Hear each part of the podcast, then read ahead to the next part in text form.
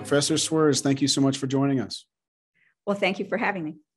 Why don't we start with your background? Where did you start off, the arc of your career so far, and where you are now? So I got into the field of political science through and the area that I study, which is women in Congress, because I had an internship while I was in college with the National Women's Political Caucus. And they were having, at the time, their 20th anniversary convention. And they were an organization that was created by several big women's movement activists, but it was a bipartisan organization that was focused on electing more women to Congress, both Republican and Democrat. And so as part of my internship, I was staffing their 20th anniversary convention, which meant I got to observe Gloria Steinem and Shirley Chisholm. These were important figures in the women's movement. Shirley Chisholm was the first Black woman elected to Congress, and I got to carry her bags into her hotel room. So I followed her there and got to talk to her. I saw Bella Abzug speak and Geraldine Ferraro, who was the first female vice presidential candidate, Susan Molinari, who was a Republican congresswoman at the time, from New York. And I was just very interested in the things that they were talking about and why they felt it was necessary to elect more women to Congress, that they would bring this different perspective. And they were looking at all levels of office. And so that left a big impression on me, that particular internship. After I graduated college, I became a high school teacher, but I had in the back of my mind that I might want to get a PhD. And I wanted to study women in Congress. And so in 1992, that was a huge election for women in Congress. People call that the year of the woman. And you had just enough women enter Congress to do some data analysis and not just anecdotal interviewing. So I kind of hit graduate school at the right time so that I could do a more nuanced study. And while I was in graduate school, I was also very influenced by a book that I know you've probably heard a lot about, which is Congress and the Electoral Connection by David Mayhew. And in that book, he argued that it really doesn't matter who you elect to Congress because all members of Congress need to serve their constituency. And so really, it should not matter if I'm electing a Democrat, if I'm electing a male or a female Democrat. If I'm electing Republican, a male or a female Republican should give me the same kind of representation because they need to represent their district's interests and what the district wants. And I thought, well, that made a lot of sense. But then I'm looking out into the real political world and I'm seeing that at this time, and this is before super PACs, Emily's List was a political action committee that was raising tons and tons of money specifically to elect female pro-choice Democratic candidates. And I thought, well, that's strange. Why would they spend all their time raising money to elect this particular group of candidates when, under the Mayhew argument, a male Democratic pro-choice candidate should get you basically the same kind of representation? And they raised so much money that they were at the top of political action committees, right there tied with the National Rifle Association, which at that time was also one that would raise a lot of money.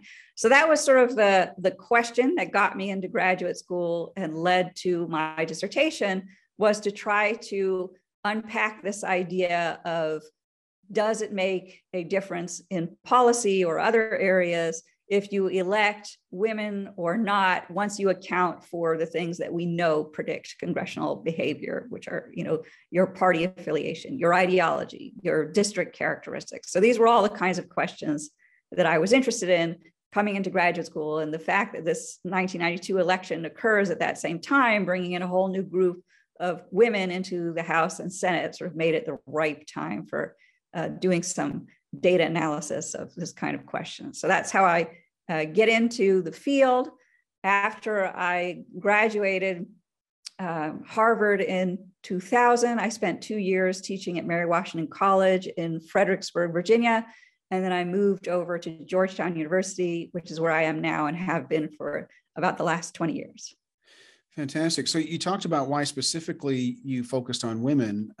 What brought you to the politics area in general, like the whole system? What was it that that drew you in, even at an earlier age when you were working in the in that nonprofit sector? So when I went to college, I was always interested in policy more than politics. So I did an internship with the Department of Health and Human Services. I worked on some policy there related to Head Start. So I was interested in issues related to children, related to families. And when I did the internship with the National Women's Political Caucus, I was interested in it from both more of a historical perspective and a policy perspective, even though the organization itself was a lot about politics and trying to encourage more women to run for office. And in fact, in that year, their keynote speaker for that conference was Bill Clinton, who at that time was the governor of Arkansas and was clearly, using this speaking engagement to, get the support of women's rights organizations. And that whole part I didn't really realize at all. And at the time I thought, wow, this guy's speech is really long and boring. So clearly I did not have my finger on the pulse of campaign politics. So it was better that I would go into the study of it and the study of policy. Excellent. Well, let's go to the fundamental question you were asking, and just hit right on it in the beginning, if that makes sense. So your question seemed to be, is policy different when there are women versus when there are not? And I guess we can ask that question from the House perspective and the Senate. So why don't we start with the House and then move over to the Senate? What did you find? Right. So my first book, The Difference Women Make: The Policy Impact of Women in Congress, was about the House. And so what I decided is, again, I was trying to figure out, do women focus more, or they're advocating more for specific policy compared to men? Once you account for the kind of district that you represent, your party affiliation, your ideology.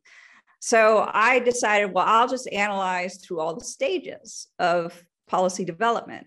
So I looked at bill sponsorship, I looked at the bills they co-sponsor, I looked at the amendments they were offering in committee on specific legislation, I looked at the amendments they were offering on the floor. So I was basically following policy through the process. And what I found was your biggest differences occur in the agenda setting stage. So that women were more likely to devote resources to offering bills that were related somehow to women, children, and families. And you might divide these pieces of legislation into things that deal with social welfare issues, which are sort of traditionally associated with women, and then things that deal with feminist issues or issues that people consider to be more directed towards women, more women's rights-oriented issues. And so you saw differences in both of those areas, particularly at that agenda setting stage. But it mattered if you were in the Democratic Party or the Republican Party. It mattered if you were in the majority party or the minority party. So for the Democratic women, they were particularly focused on women's rights issues. They focused on social welfare policy when Democrats were in the majority, which they were in the time period I was studying, which was the 103rd Congress, which was what was elected in 1992. But then there were no gender differences once you got to the 104th Congress among Democrats in the sponsorship of social welfare policy, because now they were in the minority and they didn't have access to that policy agenda. So they were still doing more women's rights policy. They were particularly upset and concerned about Republican efforts that they saw to restrict women's rights. And so they were very active in offering that kind of legislation, but they didn't do as any more or any less than Democratic men when it came to social welfare policy once they were in the minority party and could not set the agenda since they were not majority party members.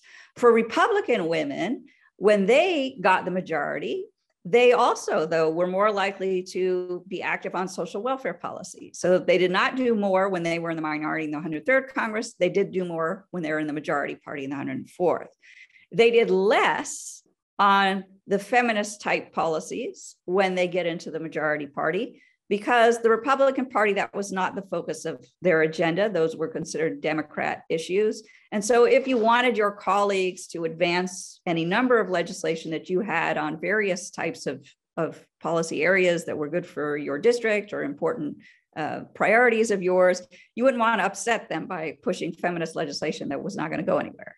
So they did less of the feminist policy when they were in the majority than they had done when they were in the minority. They did more of the social welfare policy when they were in the majority. So that's kind of the main difference I found sort of in the sponsorship area.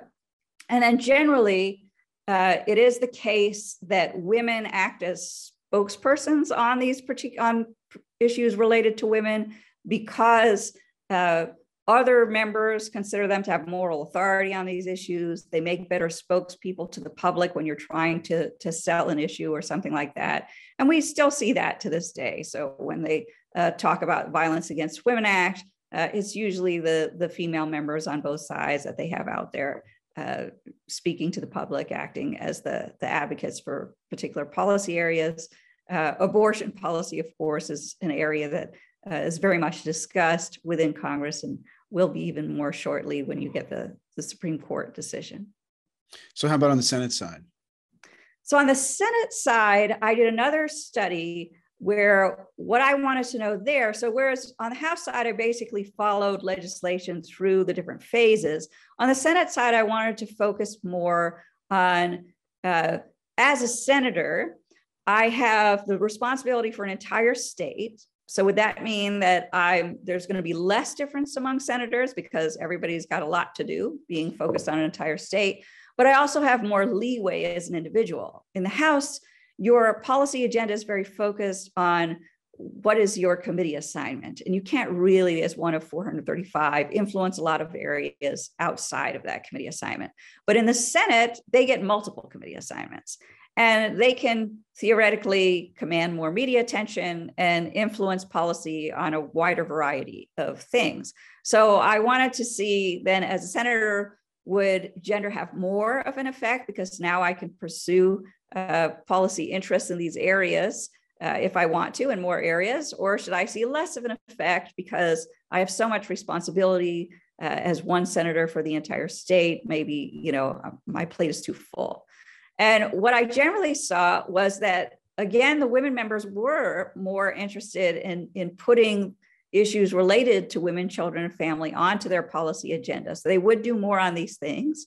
And some of that comes from their personal background, their lived experience. Some of that comes from the expectation of constituents or interest groups that thought that the women might be more approachable on a certain subject. So, when it came to issues related to things like sexual assault in the military, some of the advocacy groups would say, well, they expected that at that time, Kay Bailey Hutchison of Texas, that she might be more willing to meet with them, right, than maybe a male Republican on the committee or something like that.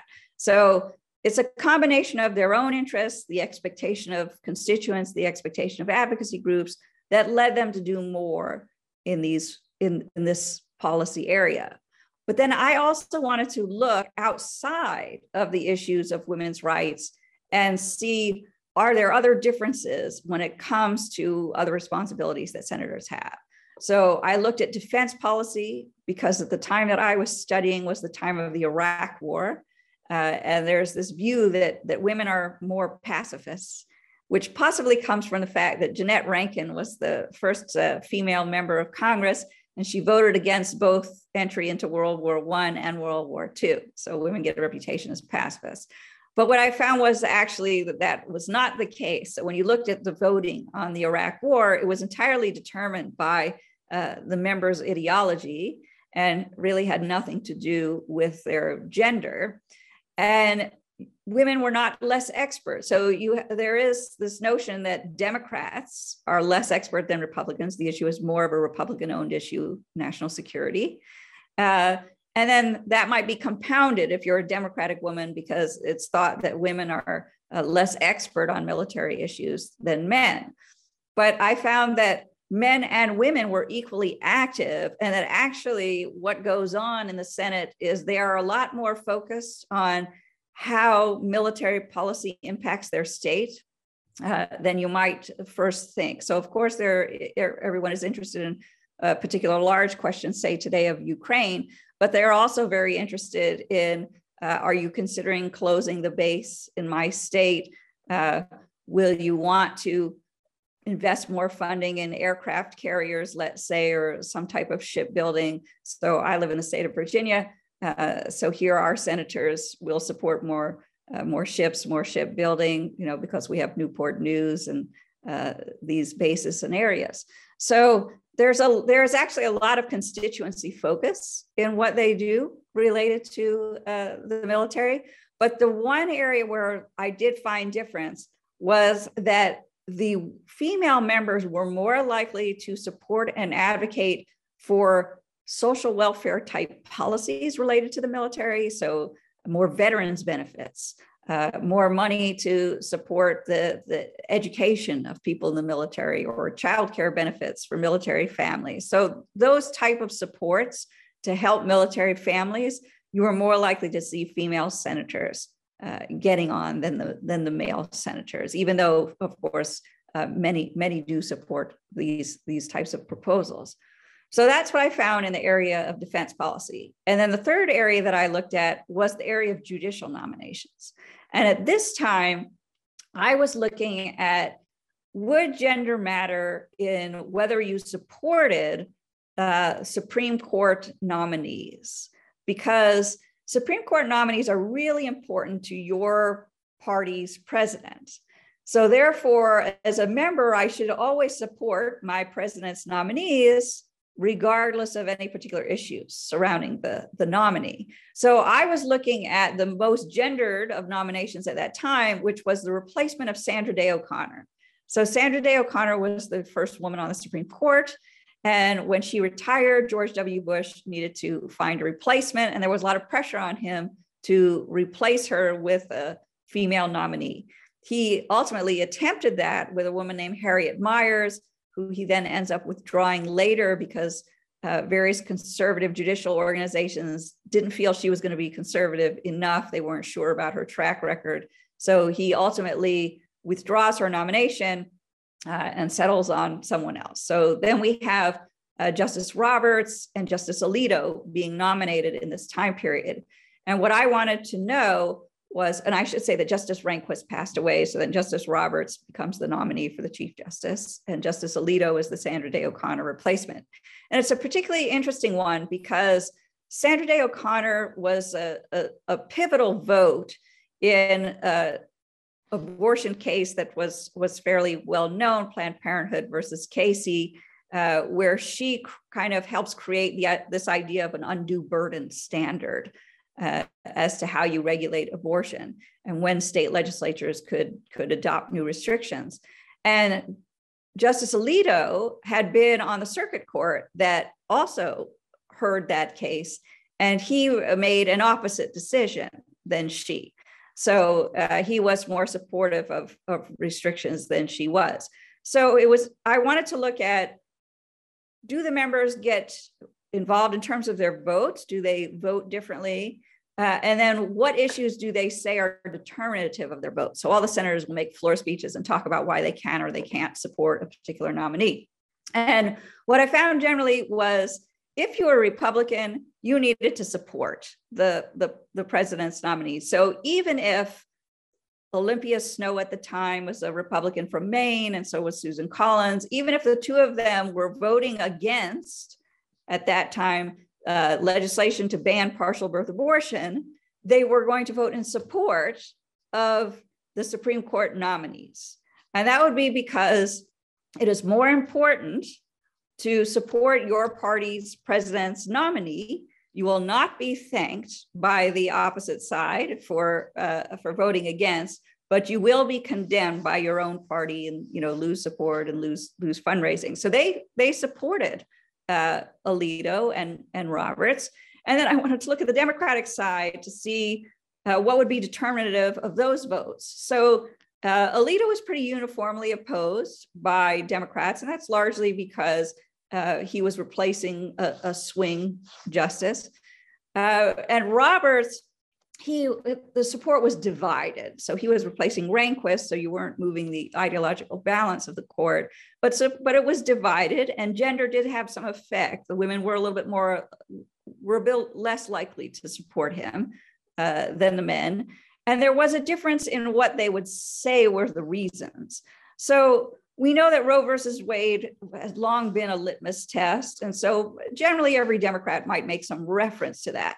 But the Democratic women would go beyond the issue of abortion when they were talking about Alito's records and Roberts' records, and they would reference other cases and other issues that they had decided related to family leave policy, related to the concept of pay equity, Title IX, jurisprudence, these kinds of things. So they incorporated more issues related to women and families in their reasoning as to why they were opposing than some of the men talking about why they were opposing. So one thing maybe that some of the men might have focused on a little bit more was the idea of executive authority and having too expansive of a view of executive power and things like that. So that whole issue, you know, of course, you know, continues to today. So when people were looking at why Susan Collins supported Brett Kavanaugh, for example,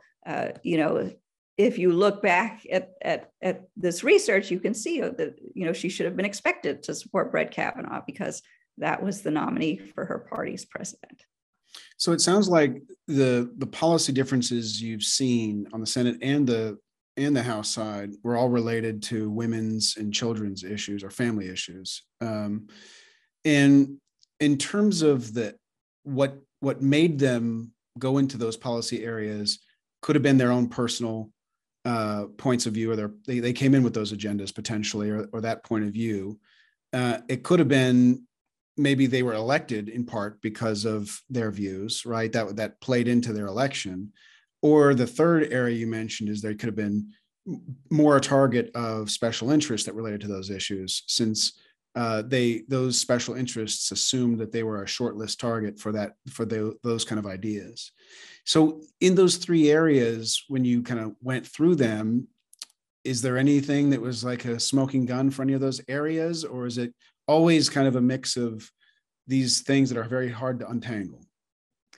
So I do think it's hard to untangle. I would say that probably at the base, it's more likely that their own personal life experience is what's important, because that's what makes them open and responsive to the pleas of others. So if I have personal life experience with something, I'm more likely to consider it to be an issue, more likely to dedicate political time and capital to it. You know, anything that I do, there's an opportunity cost because I'm losing the opportunity to do something else. So I think that at base, the life experience is very important, because if you've had experience with a certain issue, if you've had, say, difficulty finding childcare or any other number of issues, then you're more open to the idea that there needs to be legislating about it. And so I think that a lot of these women were already, based on life experience, more open to it. You can see that in something like the Affordable Care Act, when they were negotiating the benefits package there. And during that negotiation, there was discussion about what had to be included, because the more I include, the more expensive, right, the package is going to be. But there are certain things that you wanted to have covered. And so there was discussion about whether, for example, pregnancy should be covered as a benefit that was a basic benefit that insurance companies had to offer. And so there was a little bit of a tussle between Debbie Stabenow, who was pushing for it, and John Kyle, who was a Republican from Arizona, who was pushing back against it. And, it, you know, she had her viral moment where he said, you know, I'm never going to need this as a man. And she said, well, but she bets that his mother did, right? So I think that for many of the women who had this experience of in their own life, you know, going through pregnancy or other sort of issues that women face, or the knowledge that women were charged at that time more for insurance than men because pregnancy is expensive, then it was more important to them. So it's also like what you're willing to give away to. So sometimes it's not that I'm adding something in, but that I'm less willing to give way on a particular issue and say, when something, you know, we have a limited budget, when something's on the chopping block, I'm more likely to advocate to say, well, this thing has to be kept, right? And if I have personal experience with it, then this is what I want to be kept. in the very recent negotiations over the gun control bill, where you had Senator Cornyn and Senator Tillis and Senator Sinema and Senator Murphy, most of the reporting showed that it was Senator Sinema that was bringing forth the idea of wanting to include something to close what they call the boyfriend loophole related to domestic violence and whether people could get access to a gun. So this is just sort of another example of the idea that, you know, she might be more open, right, to that kind of question and decide to make it a priority as opposed to any number of other issues. And, you know, that was an area where, you know, this will be the first, if it passes, the first bill in 30 years to pass related to gun legislation. So it's a very difficult issue for members of Congress. So I think having her at the negotiating table, right, made the outcome different than perhaps had she not been there. And you didn't see any sort of unrelated policy differences between men and women, it sounds like, you know, unrelated to the family aspect or the women's aspect or the children's aspect, you know, whether it's some random part of the regulatory regime or some non-related area. You didn't see any kind of differences in terms of policy outlook. So in my House study, I was focused specifically on these types of issues, and I divided them into sort of social welfare policy that would be healthcare, education, that maybe you would expect all members to care about, right? All members care about the quality of schools in their district. And then the ones that were really more targeted at women themselves. So something like a question of pay equity, right, would be much more targeted at women.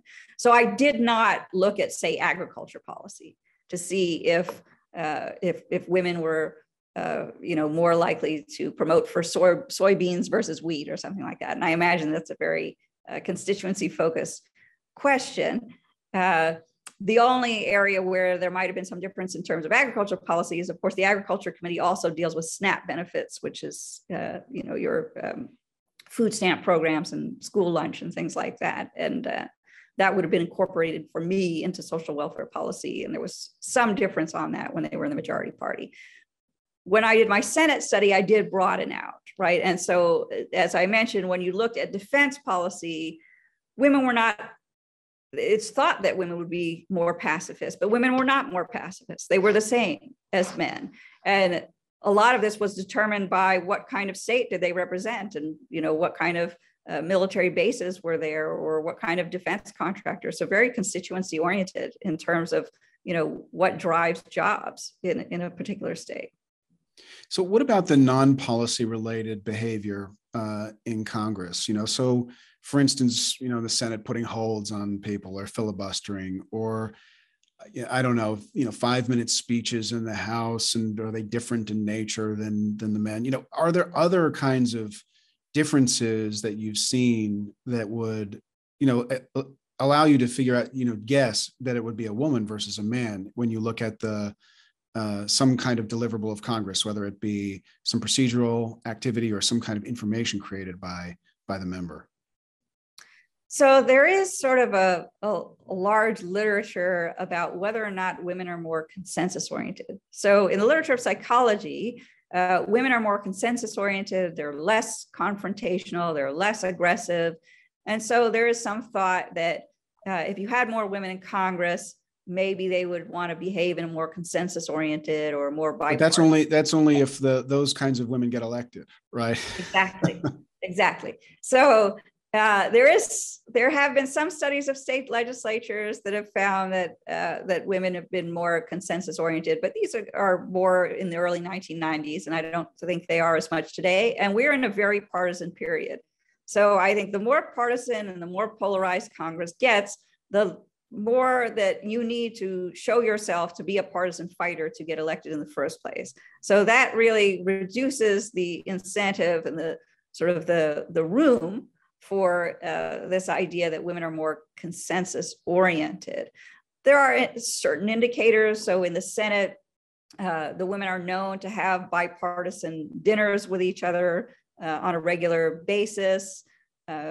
You have certain women that have been the center of Senate gangs. So we just mentioned Kyrsten Sinema being in a gang, Susan Collins and Lisa Murkowski are regularly members of these gangs that try to negotiate policy. And it might have something to do with their gender, but it also probably has a lot to do with the fact that they are ideologically at the center of the Senate, right? So they are the moderates. And so maybe, you know, some of it relates to gender, but a lot probably also relates to where they are sort of ideologically positioned within the Senate. Right. And, you know, on the program earlier, we talked to Professor Volden and Weissman, and I think they did some analysis about the effectiveness or basically getting your legislation into law and the probability of that and how successful you are at that. And I think they found that that women, when they were in the minority, had a better chance of getting something through, and they chalked it up potentially to the issue you just mentioned. So, I'm curious what your opinion is on their data and whether you think that makes sense. So I know they do have a finding where they studied what they call legislative effectiveness in terms of how productive members of Congress are, and that women were more likely to get action on their bills when they were minority party members. Now, in general, minority party members are less likely to get action on their bills. So you're talking about in a group of people who are less likely to see action on their bills, women were more likely to get some action.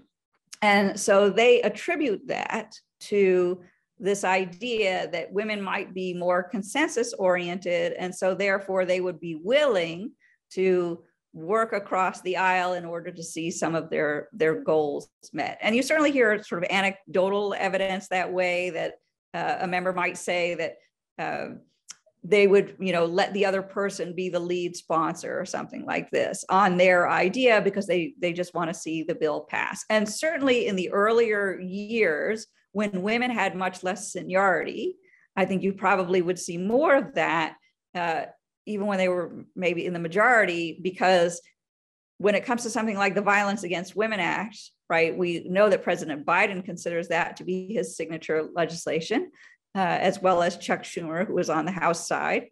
And that's because President Biden was chairman of the Judiciary Committee when that passed in the Senate, and Chuck Schumer was chairman of the Subcommittee on Crime when that passed in the House. So the women that would want something to be passed would need to get it by them and get their buy-in, get something into what you call the chairman's mark when it gets marked up. So maybe you can't take personal credit because now it's in the chairman's mark. So it's the chairman's credit, but now it's in the bill, right? And so now it's passed. So in that way, you might have seen even, I would say, even more probably in the early 90s than you see today, perhaps women being more effective there. The other side of that coin is they find in their study that women were less effective in the majority as Congress gets more partisan and polarized, because that, you know, willingness to fight is more valued in current times. Right. So what about in the leadership positions? So, you know, you have some data, I guess, at this point, you know, in terms of committee chairs or in terms of Speaker of the House. You know, what is your, you know, whips, et cetera? What are there any differences in leadership style between men and women when they're in either chamber? So in terms of the committees and the committee chairs, I think you do see for the Democratic women committee chairs, because it's more Democrats that have reached the level of seniority to be able to get the committee chairs. So you have more Democratic women who've been chairs. And when you had, right now you have Rosa DeLauro, who is the chair of the Appropriations Committee in the House. Kay Granger is her ranking member. And on the part of Rosa DeLauro, she has been very active on pushing the child tax credit, on pushing pay equity, on pushing a lot of issues related to women, children, and families, and prioritizing those issues, which she can do as the chair. So the advantage to being the chair is I control the hearings, I have the chairman's mark, right? So my policy priorities are the committee's priorities. So in that way, there are some cases where you've seen some women utilize their chairmanship to push some of these kinds of issues. In terms of the party leadership, there have been really very few women who've reached the highest echelons of party leadership. So people might not realize that because Nancy Pelosi is the Speaker of the House. And so everybody focuses on Nancy Pelosi. And she certainly has made these issues as her mantra. She always talks about everything is for the children. So she certainly makes these issues a priority. But in terms of leadership style, as you were discussing before, she is a consensus builder within her caucus. She knows where everybody is, you know, and she's very good at keeping track of people's needs. But I'm certain that Republicans would not describe her as a consensus builder. She very much shuts them out. She's been described to be more, her leadership style, more similar to Newt Gingrich, the very famous Republican speaker, than to Tom Foley, who would have been the previous Democratic speaker in terms of her leadership style and her level of partisanship. Below that, the highest women have gotten in the party leadership structure is conference chair. So on the Republican side, several women have become the conference chair. You had Kathy McMorris Rogers, Liz Cheney, and then now Elise Stefanik have all been conference chair. So is Deborah Price from Ohio. And, you know, that's a party messaging position. They're helping to craft the message of the party, but it's not a policy leadership position as much. So those things are really kept more to the speaker, the majority leader, the whip. Got it. In terms of how they get there in the first place, can we talk a little bit about your perspective on the election side? You know, what do you see there and how does it impact on the women in Congress? So there's a lot of work about the fact that women are less likely to run for Congress than men. The literature is called political ambition. It's associated with Jennifer Lawless at University of Virginia and some others. And in that literature, what they find is that women who are in similar sort of positions to men in the business world and the legal field are just less likely to throw their hat in the ring. They're less likely to feel themselves qualified to run for office. So that means women have to be asked more. And so that's part of why we see fewer women in office. And then there has been a large amount of study looking at other barriers. Maybe they're smarter, you know, it's crazy to run for office these days. Yes, it's very expensive. And you have to be willing to subject yourself to, you know, the suffering. Yeah. So, so the other side of the literature in terms of looking at electing women is about fundraising, because if I want to run for Congress, I need, you know, somewhere north of $1–2 million for a House seat. I need multiple millions if I want to win a Senate seat. That's pretty daunting for anyone. And so, when we look at the fundraising on the Democratic side, they built more of a fundraising apparatus to elect women earlier. So you had Emily's List, which was for electing pro-choice Democratic women. It's a huge organization. And then you've had other groups that have come up since. And you've had some women who led the House and Senate Democratic campaign committees who were particularly devoted to electing more women and campaigning for women. More recently, you see this on the Republican side. So on the Republican side, Elise Stefanik particularly has been very engaged in trying to elect more Republican women to Congress. They have a few organizations outside PACs that are dedicated to that, but they're nowhere on the size and scope of an Emily's List. And part of that is because the Republican electorate is not as responsive to saying that you need to elect more women particularly. So it's really very recent that they've done more of this. So in research that I've done with Karen Kitchens and with Danielle Thompson, we were looking at what kind of women can get elected. Sort of to your question before, of, are you going to be more consensus-oriented? Only if a consensus-oriented person can get elected, right? So what we find in terms of who can get elected, when we're looking particularly in the primary races where I have to really build my own coalition, it's much more likely that Democratic women can raise the money than Republican women could. And among donors, Democratic female donors were very interested in electing more women over and above the things that you would expect. So things like Is this a competitive race? Is this a quality candidate, which is generally measured as have they run for previous office?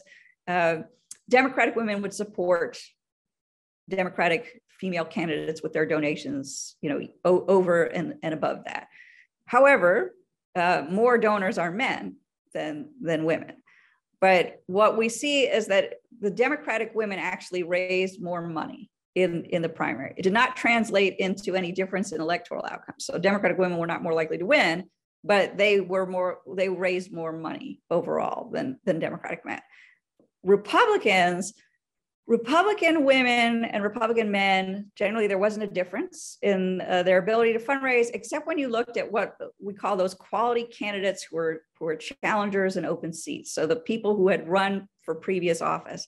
Then there was a difference where Republican women were raising less than Republican men, which is probably why Elise Stefanik and EPAC and these other organizations are focused on trying to help more of these Republican women raise the money to win a Republican primary so that they can get more women into office. But these days I need to be, you know, somebody who conforms to what the party's primary electorate is looking for. That's the type of candidate that's going to get elected.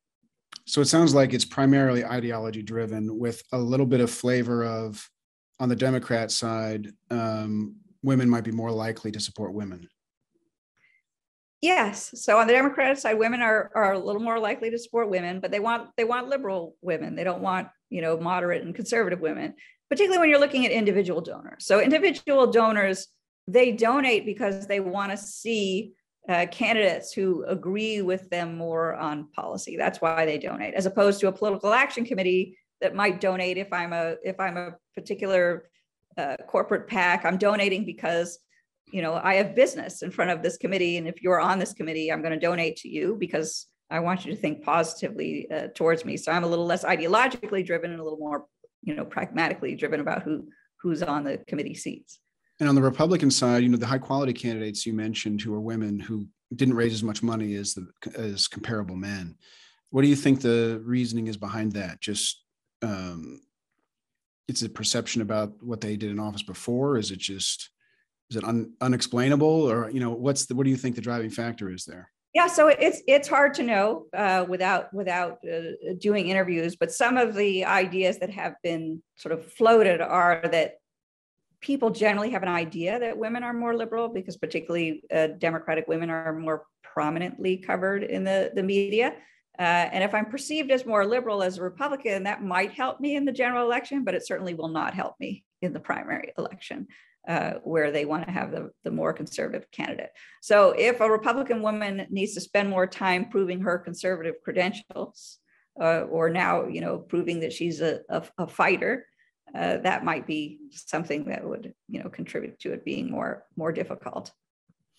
Great. Well, I think it's time for us to move on to phase two of our discussion, where I ask questions that I've asked all of our guests. If you're ready for the next phase, shall we move on? Yes. The first one here, I think, is quite interesting. It goes back to the beginning of our conversation on the concept of representation and back to Mayhew. So, you know, what do you think congressional representation should mean? Is it everybody in the district? Should there be extra attention to certain groups that you might identify with? Is it the current constituents? Is it future constituents? What does representation mean, or should it mean?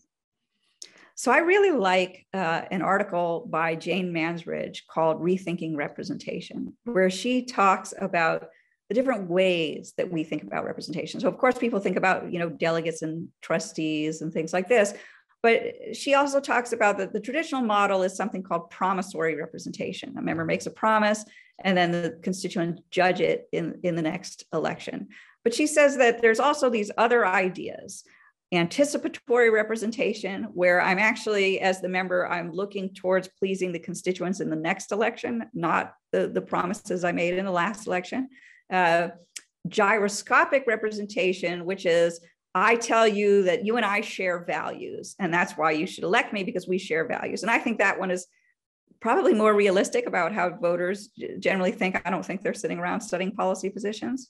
And then she also talks about surrogate representation, which is I'm standing in for a group. So that might be I'm standing in for if we've been talking about women, it might be that, you know, women across the country could also come to a female representative and, you know, hope that she might represent their interests. But what I find particularly interesting about this whole idea is I think it's very important that members represent constituents, but I also think it's very important, this idea of interests versus preferences and how members go about explaining what they're doing and deliberating. So I think the idea of the promissory, the anticipatory representative that she talks about makes space for the deliberation between the member and the constituent.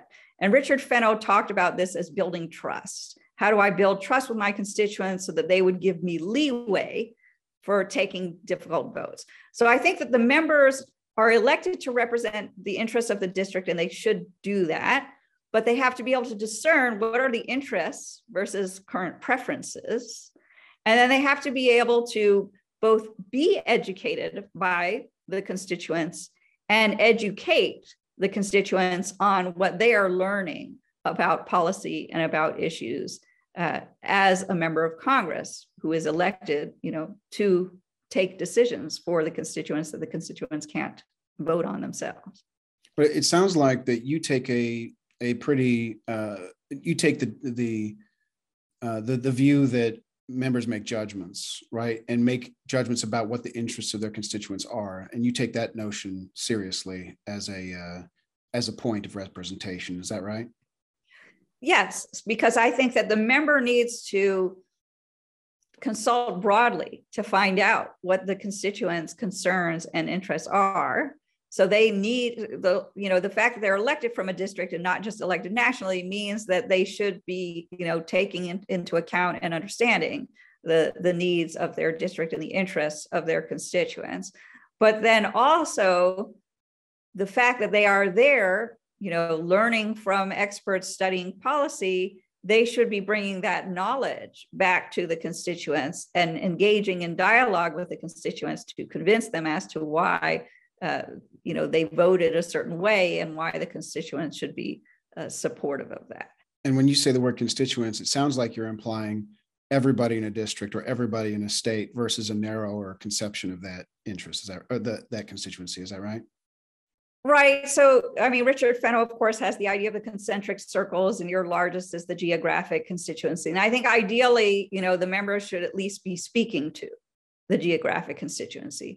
Obviously, they're going to get more support from their reelection constituency. Nobody's going to be able to please all comers, but you should be willing to engage with all comers and you know, be trying to take the pulse of and get an understanding of the different parts of your constituency. Great. So next question is, how would your ideal Congress allocate its time? And this is more about how much time in DC versus back in the home district, and while they're in DC, what should they be doing with what proportions of their time? So I think that it would be beneficial for Congress to spend more time on policy in general, whether that is within Congress or in the district. So in general, I think that there's too much time spent on fundraising and too much time spent on messaging and social media and these kinds of things. And Frances Lee has a very important book called Insecure Majorities. And one thing that struck me in that book is she shows how the leadership staff has increased related to the media and the messaging staff, and the policy-oriented staff has declined.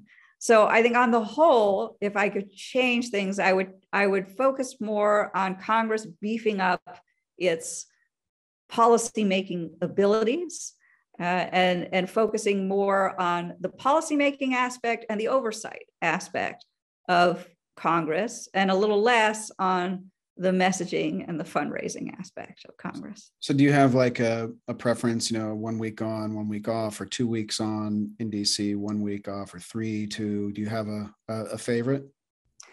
So I can't say that I have a favorite in terms of that organization, because especially now that we're in the hybrid world, you can do more remotely. So I think, you know, you could do a policy-oriented committee hearing in someone's district within the committee. and you would be focused on policy and you would be learning about that district. And I would see that as a very good use of time. Logistically, it's probably generally easier if you spend a concentrated period in DC as opposed to, you know, coming in, flying in Monday, Tuesday, you know, going home Thursday. So that probably would work better for policy orientation. But I think generally the big issue right now is that you have an ethos where you need to change the norms of Congress to value the policymaking side more, because there's a general feeling that Washington is a swamp, right? It's described as a swamp. And that's the place where policymaking goes on. So if the member wants to get reelected, they want to show themselves as apart from the swamp. And this is a long-standing growing issue. So, you know, back in the 1980s, Morris Fiorina was writing about the fact that members of Congress win by running against the institution. And so was Richard Fenno. So as long as I'm taking it as a point of pride that I sleep in my office and I don't have a home here, and I'm apart, right? I have values that are, you know, wherever I'm from values and not Washington, DC values. I think you need to realign that to make it okay to spend your time working on policy and spend less of your time going on, you know, cable news channels and things like that. Next question is, how should debate, deliberation, or dialogue occur or be structured in Congress? Are you a committee person? You think they should have that? Should they be behind closed doors sometimes with some privacy, or should everything be transparent? Should we have more floor debate? You know, where do you see this happening? So if you're trying to make policy, I think it would be beneficial for more work to get done in committees than is currently done, so that you would have more voices involved in the process, and so that you encourage the development of expertise within a committee, that you want to incentivize members of the committee to develop policy expertise with the idea that they will have a chance to influence policy in that area, which they get less of if it's all being taken out and put towards the leadership. In terms of the making of policy, because everything is so transparent these days and covered, when policy really happens, it does seem to happen behind the closed doors. So either in a gang in the Senate or in negotiations among party leadership and the president, and it's all very, you know, hush hush and nobody knows anything until a final package is released. So I think that in the current climate, being so partisan and polarized, there needs to be more spaces for members to deliberate behind closed doors, as nice as it is for the public and researchers to have things to count and observe. It would probably be beneficial for there to be more deliberation done in private if you want to achieve policy results. Great. Next question is, what fundamental institutional improvement should Congress make within 50 years? So as you can see, since I'm focused on the policy side, I think there should be more investment in beefing up congressional policy chops. And so that would be things like putting more investment into the Congressional Research Service, the Congressional Budget Office, perhaps restarting the Office of Technology Assessment, since technology is so very important now, putting more investment into congressional staff, both in terms of how much you pay staff so that they don't decide that they want to go off into the various sort of private sector worlds that pay much more, in terms of how you support them and provide them with training, but also in an effort to broaden out the type of people that you are able to hire as staff.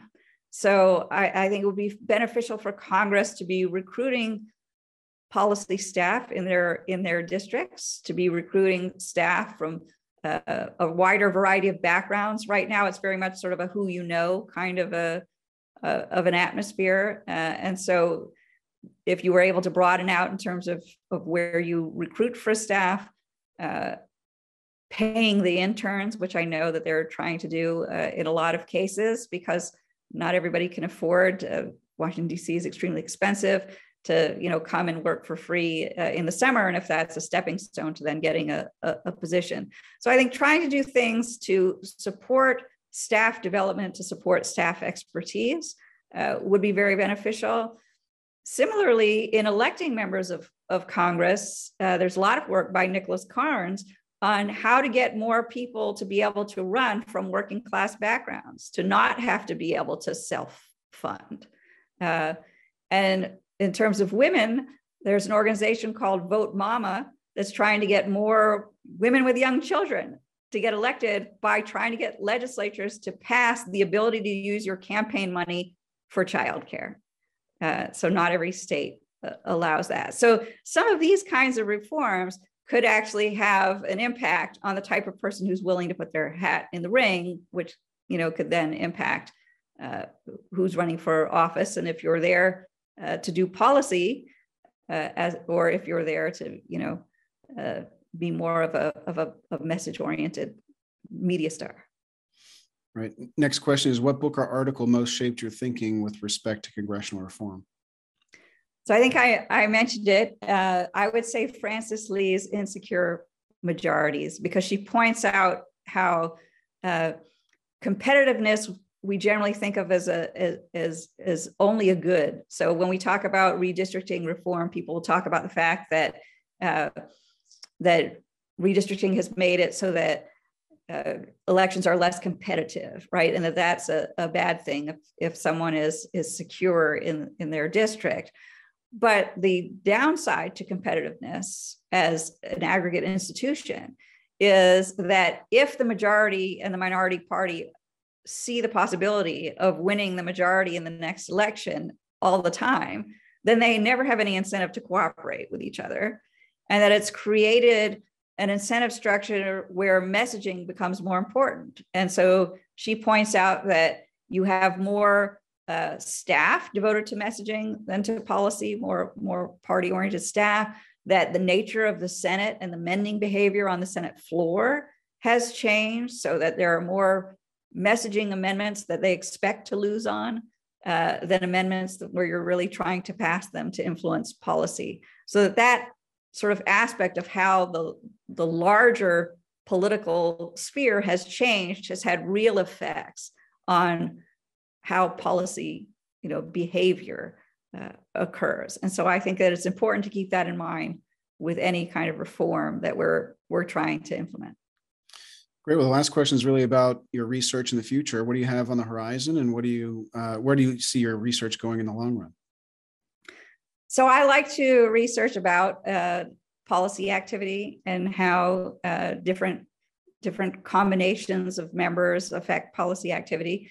And so I'm very focused right now on the Republican Party and Republican women, because the parties, as they've polarized and the Republican Party has become more conservative, Republican women have been really changed the most among members. So in the early 90s, a lot of the Republican women were much more moderate from northeastern states or from Ohio and the Midwest.